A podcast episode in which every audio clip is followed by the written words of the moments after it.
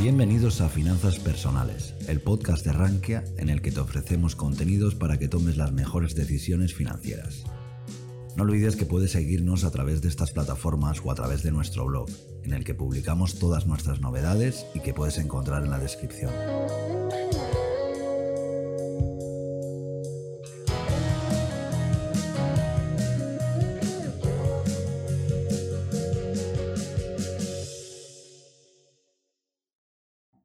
¿Qué son los fondos indexados para vosotros eh, y cuáles son las principales ventajas de los fondos indexados? Eh, ¿Por qué incluir los fondos indexados en una cartera de inversión puede aportar? Muy bien, si os parece, se la cojo yo ¿eh? y, luego comenta, comenta Manuel. a ver, para mí, en, la creación o la, invención de, los, de los fondos indexados es una de las mejores innovaciones financieras que ha habido eh, eh, muchísimo tiempo. Normalmente innovación financiera siempre ha venido con problemas después. ¿eh? No sé si os acordáis de los años 2008, 2007, ¿no? con todos estos productos complejísimos que había, el apalancamiento, todo esto. Pero por contra, los, fondos indexados han permitido dos cosas. Uno, poner la diversificación al alcance de todo el mundo con un coste muy bajo. Entonces, eh, esto, que, quizá pueda parecer una, trivialidad, es algo importantísimo, porque hasta hace 10, años, si básicamente los instrumentos que tú tenías para invertir eh, eran básicamente inversión directa, con lo cual pues era muy difícil diversificar. ¿no? Si estás invirtiendo en acciones directas o en bonos directos, es muy difícil diversificar. Si querías diversificar, entonces, pues tenías que acudir a fondos, pero todos ellos, vamos, la, inmensa mayoría tenían comisiones muy, muy altas. Entonces podías diversificar, pero el coste de la diversificación era, era enorme. Y bueno, pues esto se ha solucionado con los fondos indexados. Los fondos indexados te permiten eh, conformar una cartera extremadamente diversificada a un coste muy bajo y global. Eh, por tanto, mm, yo creo eh, que eh, una gran parte de las carteras o de la cartera de una persona, de un inversor, tiene que estar mayoritariamente formado por, fondos indexados. Y luego, eh, si quieres, eh, en la parte del play money, ¿no? que es la, parte de la inversión siempre tiene una parte lúdica, ¿no? Em, pues ahí ya puedes hacer o inversión directa o fondos de gestión activa o lo, que quieras. Pero, pero, en fin, o sea, la, mm, diversificar con bajos costes es sin duda una de las mejores invenciones que ha traído, que ha traído la innovación financiera a través de los fondos indexados. Y ahí, además, bueno, ahí tendríamos que entrar, de hecho, luego lo vamos a hacer, en, esa, en ese eterno debate de si la gestión activa aporta valor o no a la hora de, invertir y gestionar las carteras. No sé, ¿nos podías plantear tú, Manolo, en, en qué momento decides incorporar fondos indexados a tu cartera? ¿Qué objetivo le das a esa parte? ¿Cuál es la principal diferencia con respecto a lo que buscas en una gestión activa? Mm, sí, bueno, eh, a ver, eh, yo empecé con fondos indexados en 2013. Por aquel, por aquel entonces aún había indexados al MSCI World, que llegarían a mediados de 2014, cuando llegó el, primer fondo Amundi SMSCI World a, vía el supermercado de, Renta 4. Amundi estaba, pero aún no tenía fondo, digamos, eh, global. Eh, y bueno, empecé con el tema de fondos indexados después de leer a Google. Eh, leí sus, dos libros, el de eh, Invertir con sentido común y el pequeño libro para invertir en fondos de inversión con sentido común. todavía estaban en, los compré en formato electrónico en Amazon y todavía estaban en, en inglés, que aún no estaban traducidos, porque bueno, en 2013 aún había muchas alternativas en indexación en, España. ¿eh? Eh, me refiero en fondos. ¿eh? Por eso también me llama un poquito la atención la gente que habla y que parece que ha nacido indexada, cuando hace seis, hasta hace seis años no existía la posibilidad de una indexación al MSCI World vía fondos, no así vía ETFs, en, en España. ¿Por qué los incluyo en mi cartera? Porque soy consciente de que el gestor no siempre de gestión activa no siempre va a acertar. Eh, por tanto, tengo una parte de mi cartera en eh, gestión indexada y otra parte en gestión activa.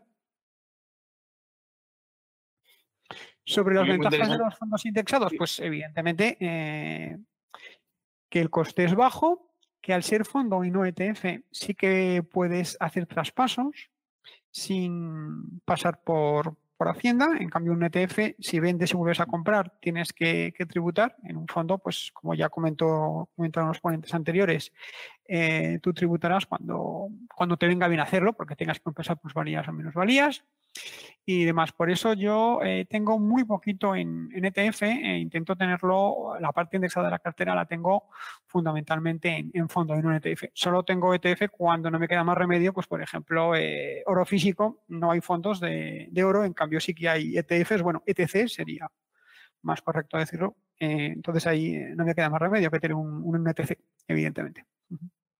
De hecho, bueno, en relación a esto que estás comentando, hay distintas maneras, ¿no? En la, charla de antes hemos estado hablando de los ETFs, diferencias que hay. En, vuestro caso, Unai, cuando creasteis Indesta, tendríais varias alternativas un poco para crear las carteras, los ETFs, fondos indexados, lo que hemos estado comentando, ¿no? Eh, ¿Cuáles fueron los motivos para estructurar de la manera que la tenéis hoy en día y cómo ha ido evolucionando? Hmm. Sí, inicialmente, efectivamente, cuando eh, estábamos en el proceso de autorización, ¿no? que en España estos procesos son son normalmente largos. Estuvimos aproximadamente un año desde que decidimos montar Indexa hasta que constituimos Indexa en diciembre de 2015. Entonces, bueno, pues tuvimos tiempo para pensar cuál iba a ser la propuesta. Y, una de las principales cuestiones fue ver si vamos a utilizar fondos indexados o ETFs. Nos decantamos por fondos indexados, principalmente por dos, por dos razones.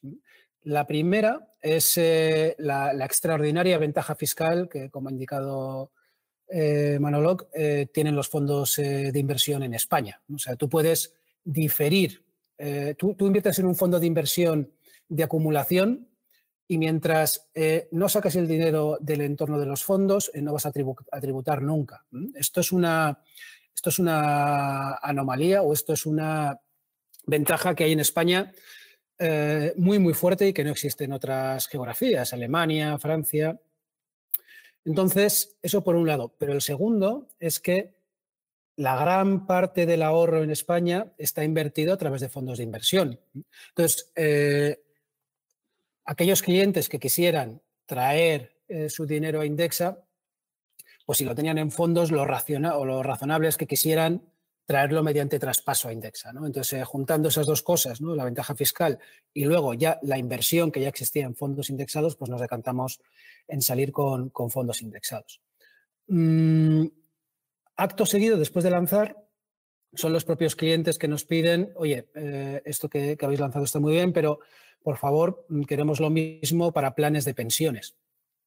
Y ahí, eh, en vez de formar carteras de, eh, buscar, eh, bueno, lo primero que hicimos fue buscar un plan de pensiones que fuera indexado y de bajo coste. Y lo que descubrimos es que no había ninguno en España. Estaban indexados los, los planes de, de, ING, pero no eran de bajo coste. De hecho, estaban casi en el máximo legal. Entonces, entonces lo que hicimos fue llegar a un acuerdo con Caser para lanzar los planes de pensiones indexados con el menor coste, los más baratos de toda España. Y, bueno, pues eso mm, es una visión ¿no? en el momento y, ahora se ha visto que ha sido, que ha sido un éxito, ¿no? Pues porque tenemos los, los, planes de pensiones que en euros, este creo que está en el primero y el tercero de su categoría que más crecen, eh, comparándose con todos los planes de pensiones de los grandes bancos, ¿eh? BBV, Santander, etc. Y luego ya por último, una vez que estábamos los planes de pensiones, eh, los, los, inversores del País Vasco nos pidieron EPSVs. Y entonces lanzamos las EPSVs indexadas de menor coste. Y, ahí nos, y, bueno, ya por último, lo que vimos es que algunos clientes no querían carteras de fondos de inversión, eh, principalmente aquellos que no, que no se pueden eh, beneficiar del tema de, de, la traspasabilidad, como por ejemplo las empresas. Entonces, bueno, para empresas eh, o, para otros clientes que quieren diversificar, por ejemplo, el custodio, que Indexa es Inversis Banco o CK Bank y querían pues, tener una tercera opción, lanzamos con Renta 4 un fondo de fondos el año pasado, de tal manera que es dentro del fondo de fondos donde se hacen los reajustes y, las empresas pues, que no quieren andar viendo movimientos y demás dentro de, su, de su, cartera, pues les convenía esto. Entonces hemos ido hemos ido ofreciendo cada vez más, más profundidad de, producto. Eso es, bueno, una vez comentado un poco cuál es el abanico y, las distintas maneras de, poder tener acceso, en la jornada de antes, en la mesa de antes, hemos llegado un poco a la conclusión de que tampoco es tan fácil como indexarse al mundo y, echarse a dormir, ¿no? Entonces, en ese sentido, eh, hay mucha crítica con respecto a la, gestión pasiva, eh, que como que crea una distorsión en los precios y que es una gestión eh, a través de un dinero tonto. No sé qué opinión tenéis al respecto. ¿Qué efecto puede tener esto sobre la gobernanza de las compañías? Bueno, yo no veo claro que eso sea así. Eh, si Apple está muy arriba, es porque los gestores activos lo han puesto muy arriba y los institucionales, etcétera, porque ha entrado mucho dinero en, Apple o en, o en Google o en Facebook o Microsoft o, o en Nestlé o la que sea, ¿no? Entonces, si tiene mucho peso es porque mucha gente ha metido el dinero allí, pero los índices eh, han sido creados antes de, de que actuaran los, los gestores eh, pasivos, porque si la cotización de Apple sube, no es porque el fondo indexado meta más dinero, sino porque ese dinero que ya tenía eh, ha ido, al subir la cotización, ha subido el peso en el índice, pero no porque el gestor pasivo esté aportando eh, un mayor porcentaje de dinero allí, ¿no? Así lo veo yo. Sí, no, yo, yo estoy con Manuel. Eh, ahí, o sea, como yo lo veo, mientras hay suficiente liquidez en los mercados, y bueno, esto como se mide, pues uno, puede tener dudas, ¿no? Pero asumamos que hay suficiente liquidez en los mercados como para que la fijación de precios sea buena. Entonces, son los gestores activos eh, que están vigilando las noticias y que reaccionan lo más rápido posible a las noticias, los que están definiendo con sus compras y con sus ventas eh, el precio de los activos. Entonces, los indexados, los gestores, los, eh, vamos, los, aquellos que, que, decidimos invertir a través de, fondos indexados, lo que estamos precisamente mm, eh, racionalizando es que los precios a los cuales compramos los activos eh, son los precios más racionales que hay ahora. ¿Por qué? Porque hay muchísima gente de gestión activa que está intentando con su dinero eh, poner el precio más razonable a estos activos. Entonces, de alguna manera, estamos beneficiando, no los gestores indexados estamos beneficiándonos de todo ese análisis agregado que, hace que el precio de los activos pues, sea el que es actualmente. Y entonces, cuando, muchas veces se dice, oye, no, es que todo el dinero que está entrando en gestión indexada eh, está desvirtuando el precio de las cosas. Entonces, bueno, si es dinero que sale de gestión activa hacia gestión indexada, para mí claramente no, sin ninguna duda. Eh, ahora bien, si es dinero que estaba en efectivo y que está pasando a invertirse hacia eh, gestión indexada, pues eso obviamente, si es un dinero que no estaba invertido y que pasa a estar invertido, pues eso es una presión eh, compradora sobre los activos que de serie racional, cosa que yo no creo, pero en, caso de serie racional, pues podría eh, hacer que los precios subieran. Pero esto no es una característica de los fondos indexados, es una característica de los fondos de inversión en acciones de manera genérica, indexados o activos. O sea, esto no, es un problema de, o, sea, no es una característica de los indexados, es una característica de la inversión en acciones, ¿no? que pasa de efectivo a acciones. Entonces, eh, en, general, yo, cuando ahora hay algunos clientes que me comentan. Que, no se creen la subida o esta última que ha habido, que hay mucha diferencia, por ejemplo, entre cómo va la, economía y cómo van las bolsas, yo siempre respondo lo mismo, que hay muchísima información agregada en la formación de los precios y que asumir que toda esa gente que está eh, comprando y vendiendo eh, está en media equivocada, pues mm, yo es una, esa es una afirmación que eh, mm, yo personalmente si la hiciera, pues debería tener muchos argumentos, muchos, muchos, muchos para, para, decirla, porque mm, estás yendo contra lo que dice muchísima gente. Entonces, em, eso es lo que quiero decir. Vamos, que mm, eh, per se la gestión indexada no, no, no, no, no hace que los precios diverjan de lo que los gestores activos dicen, que, es, que son los que marcan el precio. De hecho, lo hemos comentado un poco al principio, el eterno debate entre si la gestión activa aporta, aporta valor o no. Eh, en este sentido, que sí que quería poner un poco sobre la mesa el tema de las comisiones, el impacto de las comisiones y la falsa gestión activa. ¿no? Eh, no sé si Manolo nos puedes comentar qué es esto de la falsa gestión activa, que igual alguien no, lo conoce, y cuál es el impacto de las comisiones en las carteras. Eh, pues bueno, eh, se le llama falsa eh, gestión activa cuando un fondo que en teoría no está indexado, en la práctica sí que está haciendo prácticamente una réplica del índice y está comprando aproximadamente las mismas acciones que el índice en unos pesos muy similares. pero como teóricamente es activo, mm, justifica el cobrar unas comisiones altas como si fuera una gestión activa real.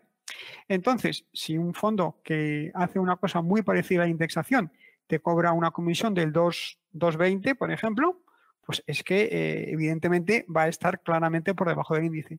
Y esa es una de las eh, cuestiones por las que la, la gestión activa está teniendo ahora una, mala fama. O sea, yo creo que la, la gestión activa actualmente, y más concretamente en España, está teniendo muy mala fama por, por dos cosas. Y lo hace ver eh, peor de lo que yo creo que es. Por un lado, por la falsa gestión activa generalmente dentro de los fondos eh, bancarios, que por no quedar mal en la foto intentan no innovar y no, eh, no alejarse del, índice. Y luego, por otro lado, tenemos la problemática de que en la gestión independiente patria existe un sesgo muy claro de la trilogía Mm, valor, Europa y Small. ¿eh? La gran, gran, parte de los gestores activos eh, patrios eh, sobreponderan Europa, infraponderando Estados Unidos, compran acciones de valor en vez de, de crecimiento y empresas de pequeña y mediana capitalización en vez de empresas de gran capitalización. Es una tradición en la gestión independiente española, ya de los tiempos de Bestinver y Metavalor, y que han continuado pues toda la, la burbuja de, de spin-off value y de neovalúes actuales. ¿eh? De hecho, lo, has comentado bastante bien. Eh, no sé si Unai querías añadir alguna cosa al respecto. Sí, sí, sí. A ver, es eh, el, análisis o, la descripción que has hecho de, la, realidad en España, estoy 100% con ello. la gran mayoría de los fondos de inversión gestionados por bancos en realidad son son falsos gestores activos. ¿eh? Eh, o sea, básicamente yo conozco muy bien cómo funcionan estas gestoras. Entonces hay unos, tienen unas limitaciones de cuánto se pueden diferenciar del, índice, pues, pues muy tasado, ¿eh? muy marcado. Entonces esto es así. y luego, por otro lado, lo que indicas de los independientes es tal cual. Es, value, es, es, small y medium y además es Europa, lo cual ha hecho, es una de las razones por, por las cuales ha habido tan mala, tan mala eh, comparan tan mal últimamente, últimamente, véase los últimos años, eh, contra, una, contra, un, contra una inversión en un fondo indexado global, porque Estados Unidos lo ha hecho mucho mejor em, y porque en general una inversión que no esté sesgada hacia el value lo ha hecho mucho mejor eh, en los últimos años. Ahora bien, lo que sí querría decir es que mm, eh, esta o eh, e, el buen comportamiento o, lo bien que compara la gestión indexada contra los gestores activos, que, hay muchísimos estudios, ¿eh? pero, pero bueno, yo básicamente la media es que solamente entre un 5 y un 10% de los fondos a largo plazo de acciones, y largo plazo voy a ser 15 años, lo hacen mejor, es decir, que el 90 o 95 lo hacen peor, eh, en bonos es un poco menos, en bonos es eh, aproximadamente un 80% lo hacen peor, pero no es una característica española. si tú coges eh, em, y analizas estudios de Estados Unidos o europeos, te vas a encontrar con cifras parecidas. Y en Estados Unidos las comisiones son muchas más bajas que, en España. Y allí la existencia de los closet trackers, vamos, de, los de la fase de gestión activa, eh, no, es tan abundante como en España. Entonces, es que en realidad lo que subyace detrás de esto no es tanto una, eh, eh, la existencia de una, ¿no? de unos closet trackers o, que no hay suficiente capacidad analítica eh, o, que no hay interés ¿no? en tomar riesgos y desviarse del índice. Lo que es es, que es una identidad matemática. Es que mm, yo se lo he contado muchísimas veces, pero lo, voy a volver a contar otra vez. Es, Warren Buffett lo explicó muy bien y es que si tú tienes en una sala y tienes los oyentes de, este, este webinar, cogemos a la mitad de los oyentes y compran todas las acciones del mundo y la otra mitad todas las acciones del, mundo también. dejamos que pasen 15 años. Los del primer grupo se están quietitos, no hacen nada, han comprado, mantienen y dejan estar. Y los de la derecha se ponen, eh, son todos gestores activos y entre ellos se ponen a comprar, a vender, a pagar comisiones, eh, eh, a pagar asesores, a pagar análisis, etcétera. Entonces, y uno mira, después de 15 años, como grupo y antes de comisiones, los dos van a tener la misma rentabilidad. Fijaros, y, esto da igual que haya subidas, que haya bajadas, es, da igual. Esto es una identidad matemática. A la derecha, en cambio, después de comisiones, en media, los que han estado pagando comisiones eh, van a estar peor, sí o sí, porque como grupo las mismas acciones han comprado. Entonces, eh, ahora bien, que es cierto que dentro de los de la derecha habrá unos cuantos, unos pocos que lo van a hacer mejor que los indexados. Es así, pero van a ser pocos. Van a ser pocos. Y además van a ser pocos independientemente eh, de, de, los buenos o, malos que sean los gestores activos. ¿Por qué? Porque están pagando comisiones.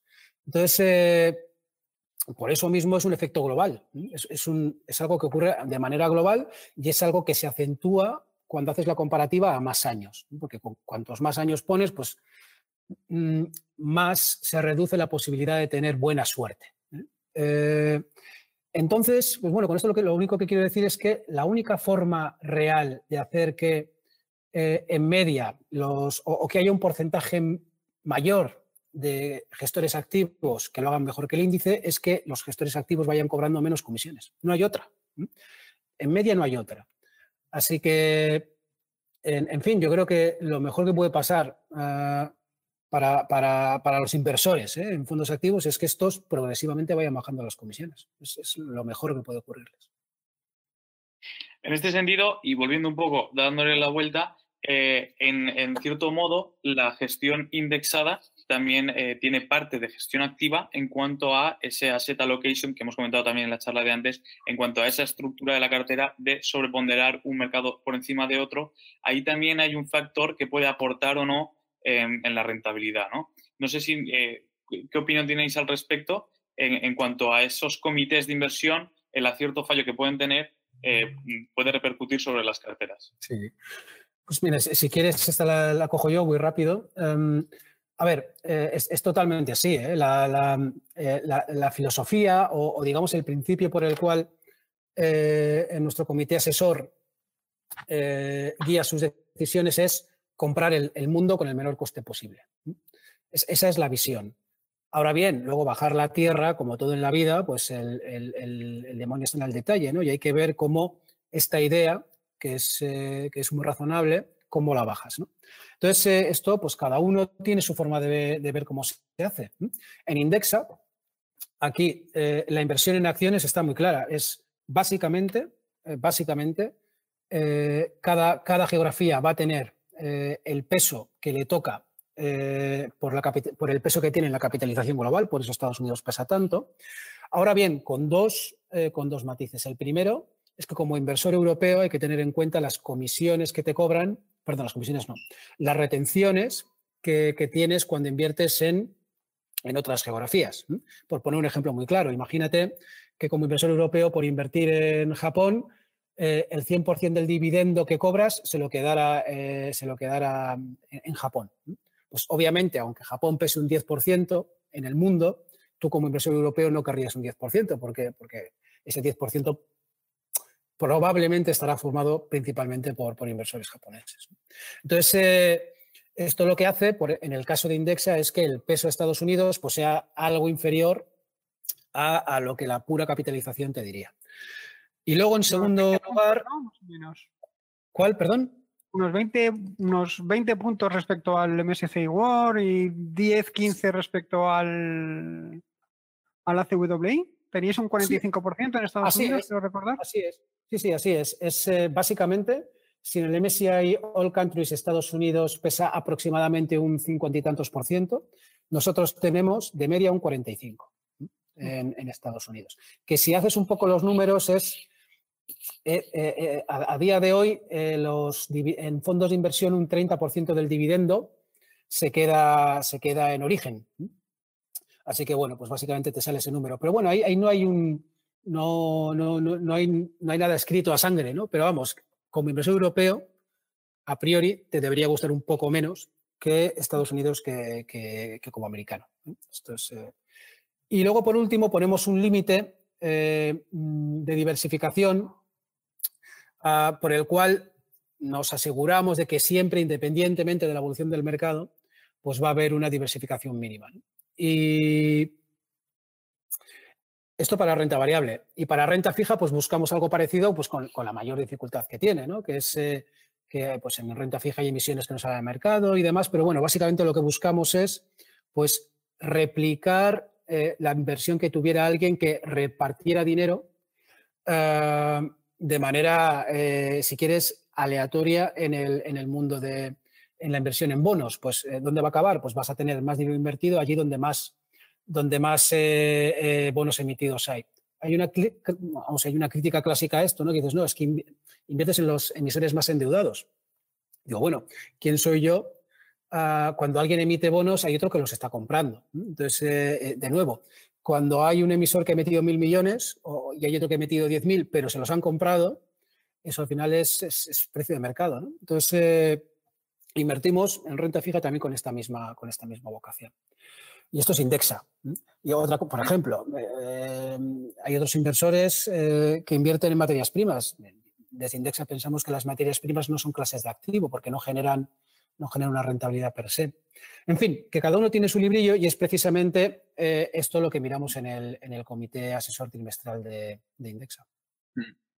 Recogiendo el dato que comentabas, Unai, de que solo el 5, entre el 5 y el 10% de los gestores activos consiguen batir a los índices. Eh, te pregunto, Manuel, eh, ¿realmente merece la pena eh, buscar a este tipo de gestores que filtran? porque a la hora de meter en los índices todos, los activos que componen el índice, ¿no? Sí, bueno, vamos a ver. aunque gran parte de los gestores activos están por debajo del, del índice, yo creo aunque aún no he visto una estadística, porque no es del todo fácil hacer, que si se ponen unos cuantos filtros de sentido común, eh, las probabilidades de, acertar pues aumentan. En primer lugar, si quitamos todos los eh, fondos eh, bancarios, que casi siempre son de, falsa gestión activa, que, casi replican el índice clavándote un 2, 2, 20, 2, 30, pues la cosa en principio mejora. Si también quitamos todos los eh, fondos caros, todo fondo, aunque sea de gestor independiente, que te cobre un 2%, pues automáticamente se elimina. Todo fondo de mm, renta fija que te cobre un 1,50, pues también se elimina. Y si también quitamos el espanto de los eh, alternativos y retorno absoluto, market neutral, long short y morralla de esa, y todos los mixtos subjetivos, ¿eh? Eh, porque los gestores de, mixtos flexibles se dedican a dar grandes bandazos en el asset allocation y la acaban piciando antes o después. Pues bueno, si quitamos todo eso, en principio yo creo que las probabilidades de tener una cartera decente eh, mejora bastante. Eh, cuando he hablado de los mixtos, ya sabéis que yo, si me habéis seguido en Rankia, yo soy muy anti fondos mixtos. Me refiero a los objetivos. Si existe un criterio objetivo eh, por fundamentales, caso de, pues, de por ejemplo, vía, vía PER, o porque hay un algoritmo detrás, como pueda ser en Impasive o en River Patrimonio, pues ahí ya es otra cosa. O si tienen unos porcentajes fijos, como los de los robo-advisors, ¿no? Por ejemplo, el, que tiene indexa en renta 4 o como pueda ser Bailo, pues ahí ya no entraría en el pack de los mixtos chungos, digamos, ¿no? No obstante, sí que quería comentar, ante todo, que existe una excesiva complacencia en la indexación, bueno, y también en el grow, ¿vale? Eh, porque la mayoría de la gente que está indexada lleva muy poco tiempo indexada. Y no han vivido eh, épocas malas indexadas. Os he pasado una gráfica del 2000-2013 en, en, el IBEX, el SP500 y el MSCI World, si me la podéis ir poniendo. ¿De acuerdo? He puesto dos, una en euros y otra en dólares. Eh, el tema de euro y dólar también es interesante porque eh, casi todas las estadísticas que nos encontramos son del mercado en plazos muy largos, cuando hablamos de datos de hace 15, 20, 25 años, son casi siempre de Estados Unidos y en dólar. Algo que, y también, bueno, porque hay más, más estadísticas, porque el euro no existía, por supuesto, y porque los grandes autores son casi siempre estadounidenses y están muy centrados en el, eh, en el mercado local de ellos. ¿eh?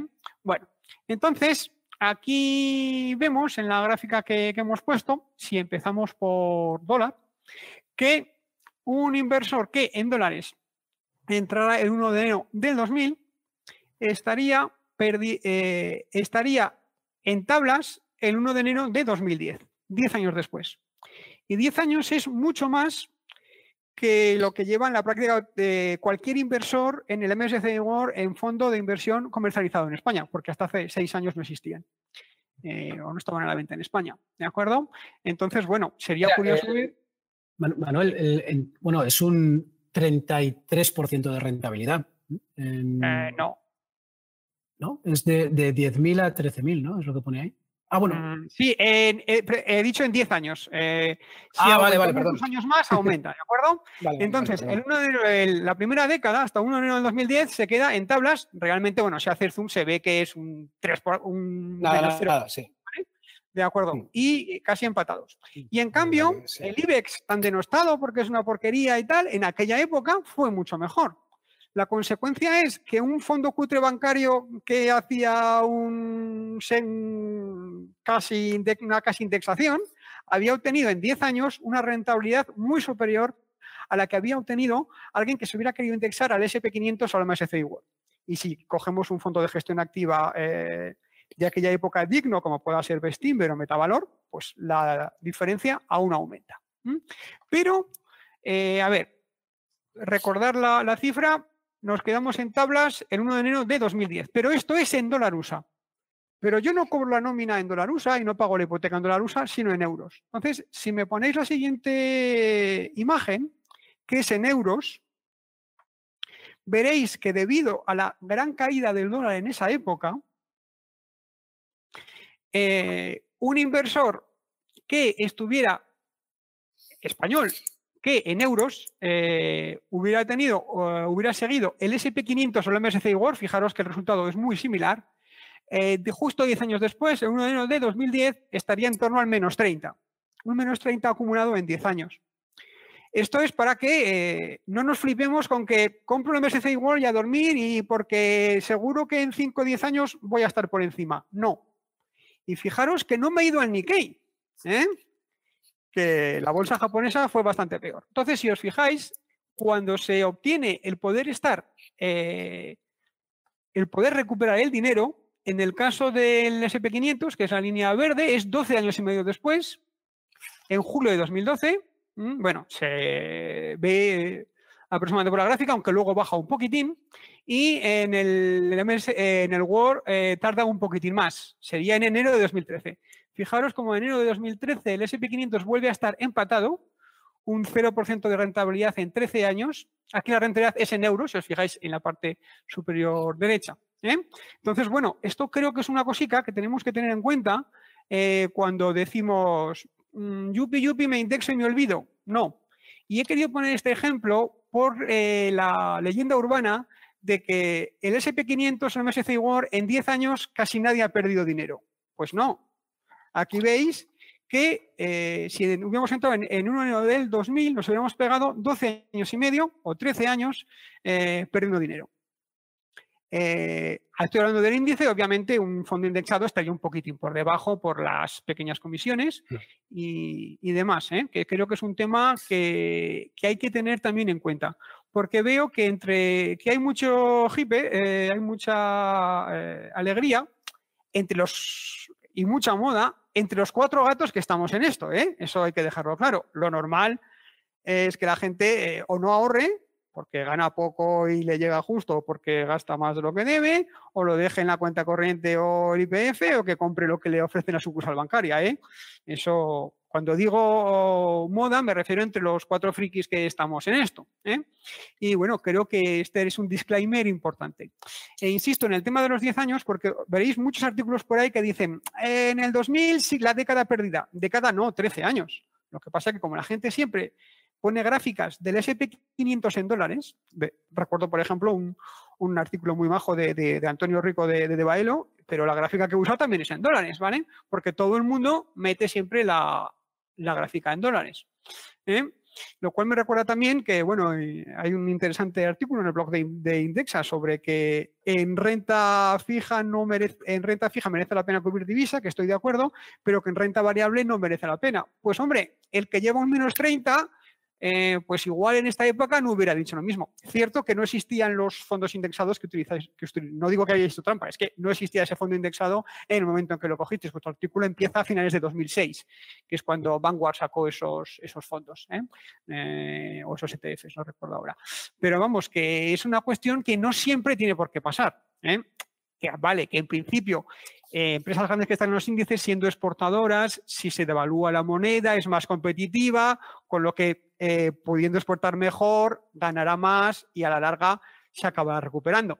Bien, pero que este a la larga puede ser perfectamente 13 años. ¿eh? Sí, sí. Porque hay mucho, mucho ah, eh, confianza en que va, meto y me olvido y todo va bien. pues, pues a ver, no. Y eso muchos inversores recientes en renta variable, excepto los que han optado por el value patrio, por supuesto, eh, que son los que llevan la, les han pegado la leche, eh, pues el resto, los de indexación y los de Grow, están súper contentos porque, bueno, en los últimos 11 años no ha habido, ha habido alguna que otra caída, pues el último trimestre de 2018, eh, febrero-marzo de este año, pero fuera de eso no ha habido caídas muy, muy grandes. No ha habido un drawdown muy, muy bestia en los, en los índices, sobre todo debido al excepcional comportamiento de, del SP500 y del Nasdaq, que, a su vez influye mucho en el MSCI World porque en el caso del, de, este índice es el 65%, al no incluir eh, emergentes es el 65% aproximadamente de Estados Unidos. ¿eh? Oye, has dicho muchísimas cosas interesantes. Claro. Eh, me alegro, me alegro. Iba a recoger un poco lo, que estaba diciendo Manolo y, y, pasarte un poco la pelota a ti, Unai, porque es lo que estábamos comentando, ¿no? Al final no es tan fácil como indexarse y echarse a dormir. Eh, ¿Cuál es vuestra visión al respecto? Sí, sí, mira, voy, a ir por partes, ¿eh? porque he ido apuntando lo que, lo que ha comentado Manoloc. Lo primero es eh, acerca del filtro que has comentado. ¿no? Oye, si quito las cosas que yo sé que no van a funcionar, ¿qué porcentaje me saldría? ¿Mm? Ah, yo fíjate, yo creo que si se hiciera este análisis, veríamos que mejoraría algo, pero no cambiaría mucho la película. esa, es mi, esa es mi sensación. ¿Por qué? Porque lo que comentaba antes, ¿no? que en geografías donde está mucho más avanzado y hay muchísimo más conocimiento sobre inversión, véase Estados Unidos, el porcentaje de fondos a priori, o vamos, que lo hacen peor que los índices, es, del, mismo orden de magnitud que en España o en Europa.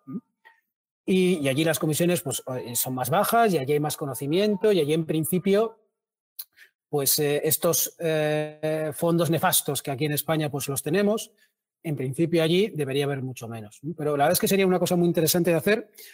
Sería un análisis subjetivo, ¿no? Porque habría que ver qué quitas, qué no quitas, ¿no? Pero es que sería interesante. Sobre el tema de la indexación y que no es, eh, y que, y que eh, eh, vamos, sobre el tema de mm, dejar patentes los riesgos de invertir a través de la indexación, totalmente de acuerdo, totalmente de acuerdo.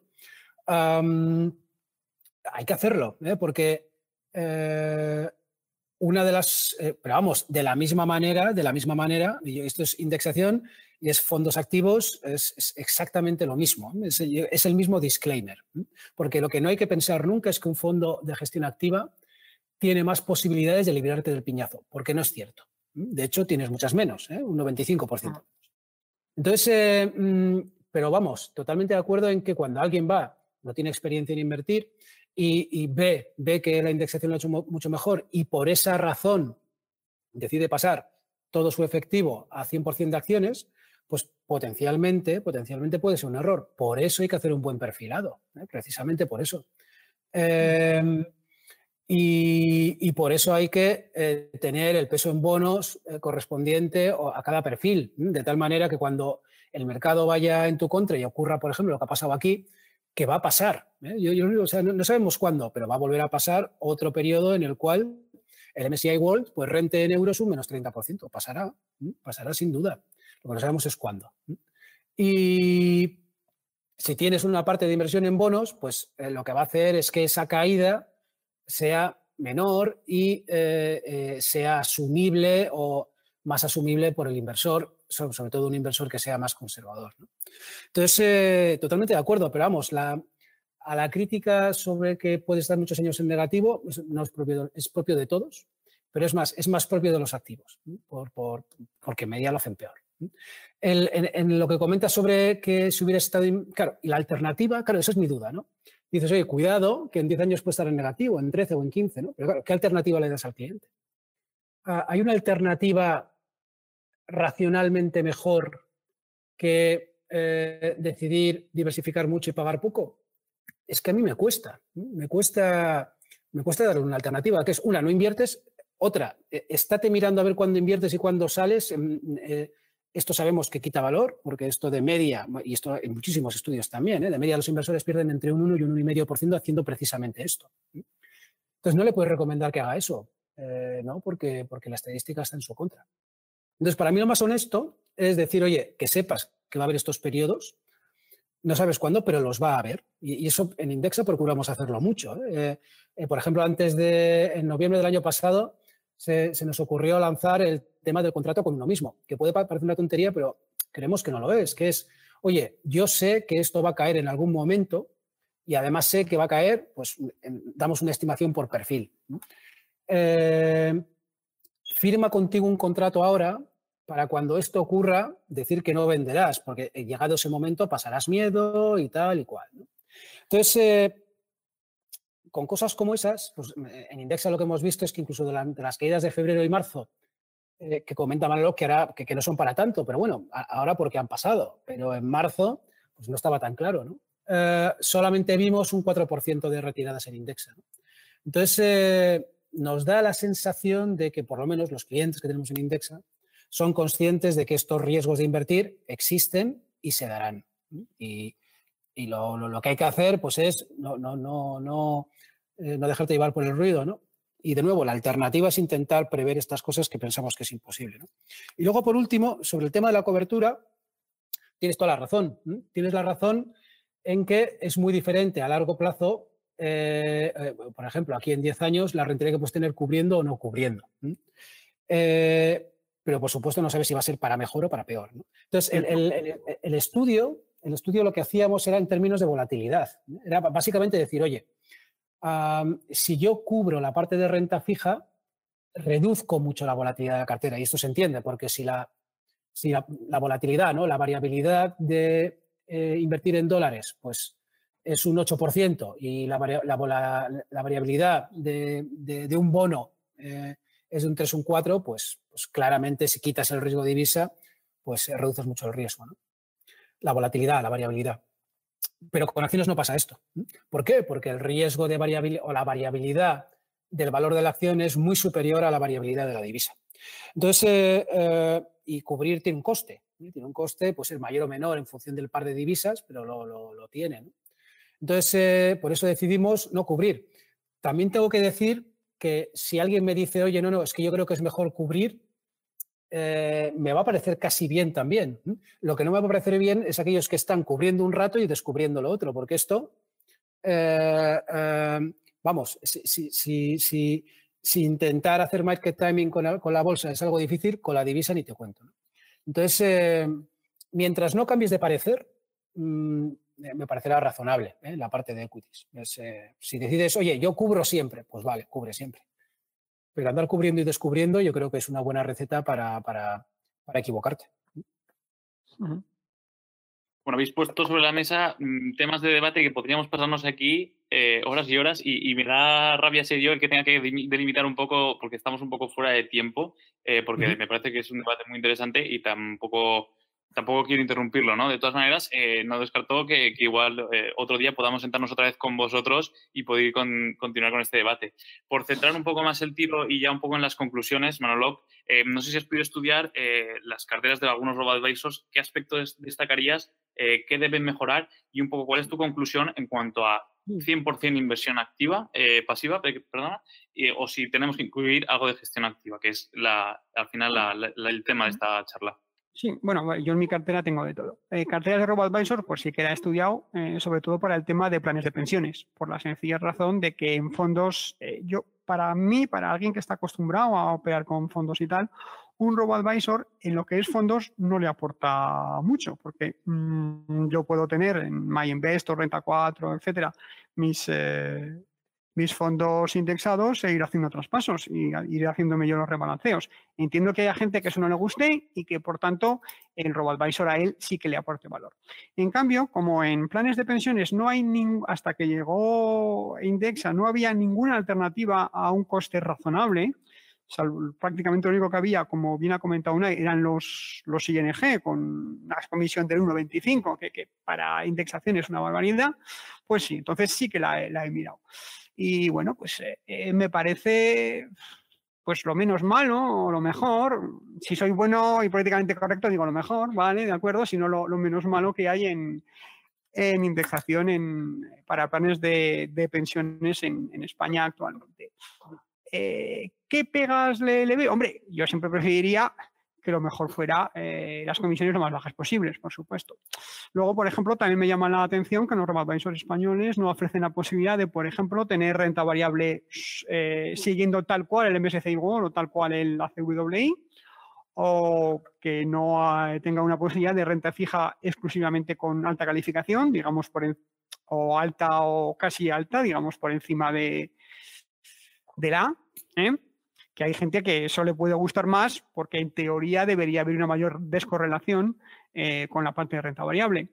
Y también me llama la atención que en general muchos robo-advisors se limitan a replicar una cartera eh, eh, de renta fija y renta variable y prescinden bastante o no les dan ninguno o casi ningún peso a, a, los ETCs como de materias primas o los físicos y similares o a los rates. Con lo cual, el que sea fan de del permanent portfolio de la, cartera permanente de, Brown o otras de ese estilo, como pueda ser eh, Golden Butterfly, Penguin, eh, 712, All, All, Seasons, All Weather, etcétera, eh, pues eh, con muchos robo-advisors se quedan un poco, un poco huérfanos de, ese tipo de carteras que aporten una diversificación estructural distinta del 60-40 o el porcentaje que sea típico de, de Vogel, ¿no? Eh, y precisamente ahora eh, ese, tipo de, estructuras están algo más, eh, son algo más famosas en España debido a las iniciativas de, algunos fondos que, basados en, ETCs, ETFs y demás, están haciendo este tipo de, cosas. ¿no? Estoy pensando pues, en River por ejemplo, o, en Icaria que están haciendo estas cuestiones. Ojo, también puede que debido a la importante subida del oro esté de moda por eso, ¿eh? que yo no, no digo que no. Pero vamos, así en principio de RoboAdvisors eso es lo que quería ir comentando. Y por tu parte, Unai, también por ir concluyendo, ¿cuál es el factor diferencial que ofrece Indexa ¿Cuál, en vuestro servicio de gestión de carteras? ¿Qué consejos también le podrías dar a una persona que, quiere formar una cartera eh, con gestión pasiva? Mm. Bueno, yo, yo el, Em, eh, las principales ventajas de Indexa, ¿no? Es, eh, por un lado, pues eh, estoy muy seguro de que el, nivel de servicio que damos en Indexa, si no es el mejor, yo creo que es el mejor de todos los que hay ahí fuera, ¿no? pero no porque lo decimos nosotros, sino porque los, clientes opinan en terceros independientes y nos, nos, tienen muy arriba, ¿no? en opiniones, en cómo respondemos a las preguntas, etcétera. Luego, en términos de rentabilidad, pues eh, los clientes están muy contentos también. Vamos, de hecho, es una de las principales razones eh, por las cuales están contentos, es rentabilidad. La otra es eh, atención al cliente. Vamos, yo creo que si lo decimos nosotros, lo dicen los, clientes. y luego algo estaremos haciendo bien, porque, mira, justo antes había datos del, de, de, CNMV que han salido, que salen trimestrales, y bueno, ya, ya tenemos un tamaño de cartera que es más grande que el resto de gestores eh, automatizados juntos, eh, en facturación, en tamaño de volumen de clientes, volumen de activos bajo gestión. O sea, hay un claro liderazgo ahí ¿no? de, de en el sector. Uh, entonces, eso por un lado. Luego, ¿qué le recomendaría a un inversor que empieza? Entonces, lo primero que empieza es, eh, si tiene tiempo, yo le diría que, lea un poquito y, que se, y, le diría, para empezar, que se lea un camino aleatorio por Wall Street. Eh, eh, porque yo creo que abre mucho, mm, vamos, que pone, pone, el, pone el juego o, la situación, yo creo que muy clara. Y luego le diría que, que, que se perfile, que sepa bien qué tipo de perfiles y que mire mucho ah, cuando vaya a invertir eh, cuál es la pérdida máxima que se espera en un, plan y que eso lo pase a euros y que vea si ese nivel de euros es algo con lo que pudiera dormir. Eh, y si es que no, pues que elija un perfil más bajo. O sea, no, no, hay, que asumir, no hay que asumir nunca que, que, no se va a dar ese escenario se, va a dar. ¿eh? Lo que no sabes es cuándo se va a dar. Entonces, eso es lo que le recomendaría, que, sepa cuál es su pérdida máxima con la cual puede dormir. Y una vez que la sepa, que invierta y que no dedique mucho tiempo a ver si sube, si baja, que, lo deje estar. Porque de verdad no, no, no está para nada demostrado que estar muy encima de estas cosas valga, valga vamos, valga para nada. Y, luego un, tema sobre lo que decía Manolog sobre rates, sobre inflación. Esto de nuevo, ¿eh? cada, cada mestrillo tiene su librillo. Yo, yo creo, yo, creo que, en tema de rates, bueno, que aquellos que no sepan, que son fondos de inversión inmobiliaria, vamos, los índices globales tienen ya su peso en, esto. Y, quién soy yo para decir que tenemos que tener un peso superior al que le asigna el mercado? Y luego sobre temas de commodities y tal, ah, de nuevo, yo creo que no son clases de activo. Es decir, no tienen una fuente de retorno eh, diferenciada. Tú por tener petróleo eh, mm, no tienes una renta clara, es decir, tú solamente compras petróleo como inversor financiero para vendérselo a otro a un precio mayor. Y eso, para mí, no es una inversión de largo plazo. entonces, ya hemos visto el petróleo negativo, cosa que yo, a mí en realidad es una cosa que todavía me sigue sorprendiendo, ¿no? Pero en el fondo, pues es una cosa que tiene un coste de, que tiene un coste de ser almacenado y como no genera rentabilidad per se, pues claro, en algún momento pues te lo quites de las manos a precio negativo. Y, sobre el oro, yo siempre he tenido una, posición muy, muy, muy, no sé si es contrario o no, pero el oro per se no genera nada. ¿eh? La única relación por, por la que puedes tener oro es para vendérselo a otro a un precio mayor. O porque creas que cuando todo vaya mal y todo el mundo desaparezca, el oro te va a valer para comprar cosas. Yo, yo, yo, yo es algo que, lo pongo en tela de juicio. Eh, o por lo menos no lo veo 100% seguro.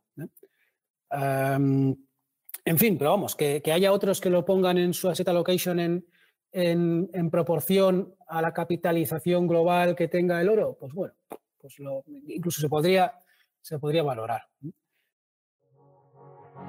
Si te ha gustado este contenido, recuerda que puedes estar al día de todas nuestras novedades suscribiéndote a cualquier plataforma desde la que nos escuches o a través de nuestro blog en Rankia que te dejamos en la descripción.